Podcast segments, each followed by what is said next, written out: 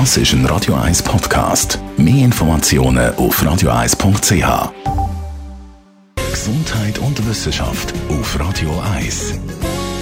Für die, die noch nicht so viel Tee trinken, gebe ich jetzt einen guten Grund zum Anfangen mit dem Tee trinken, weil Wissenschaftler haben herausgefunden, dass Tee trinken einen positiven Effekt hat auf unsere Hirnstruktur.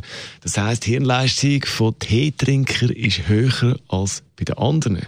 36 Probanden hat man da untersucht, 15 Teetrinker und 21 nicht Teetrinker. Die Grenze ist bei mindestens 4 bis 6 Tassen pro Woche. Der Altersunterschied bzw. der Altersdurchschnitt, so muss ich sagen, ist 70 gewesen. Verschiedene Teesorten sind da zum Zug gekommen, von Grüntee bis Schwarztee und die Wissenschaftler haben die funktionellen und strukturellen neuronalen Netzwerke im Hirn untersucht und sind eben zum Schluss gekommen, die Hirnleistung bei den Teetrinkern ist höher.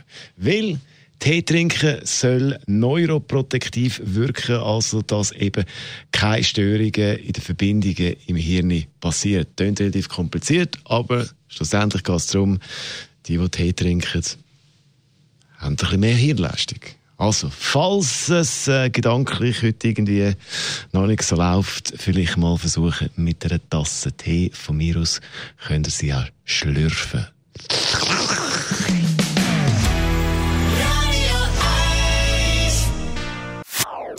Das ist ein Radio 1 Podcast. Mehr Informationen auf radio1.ch.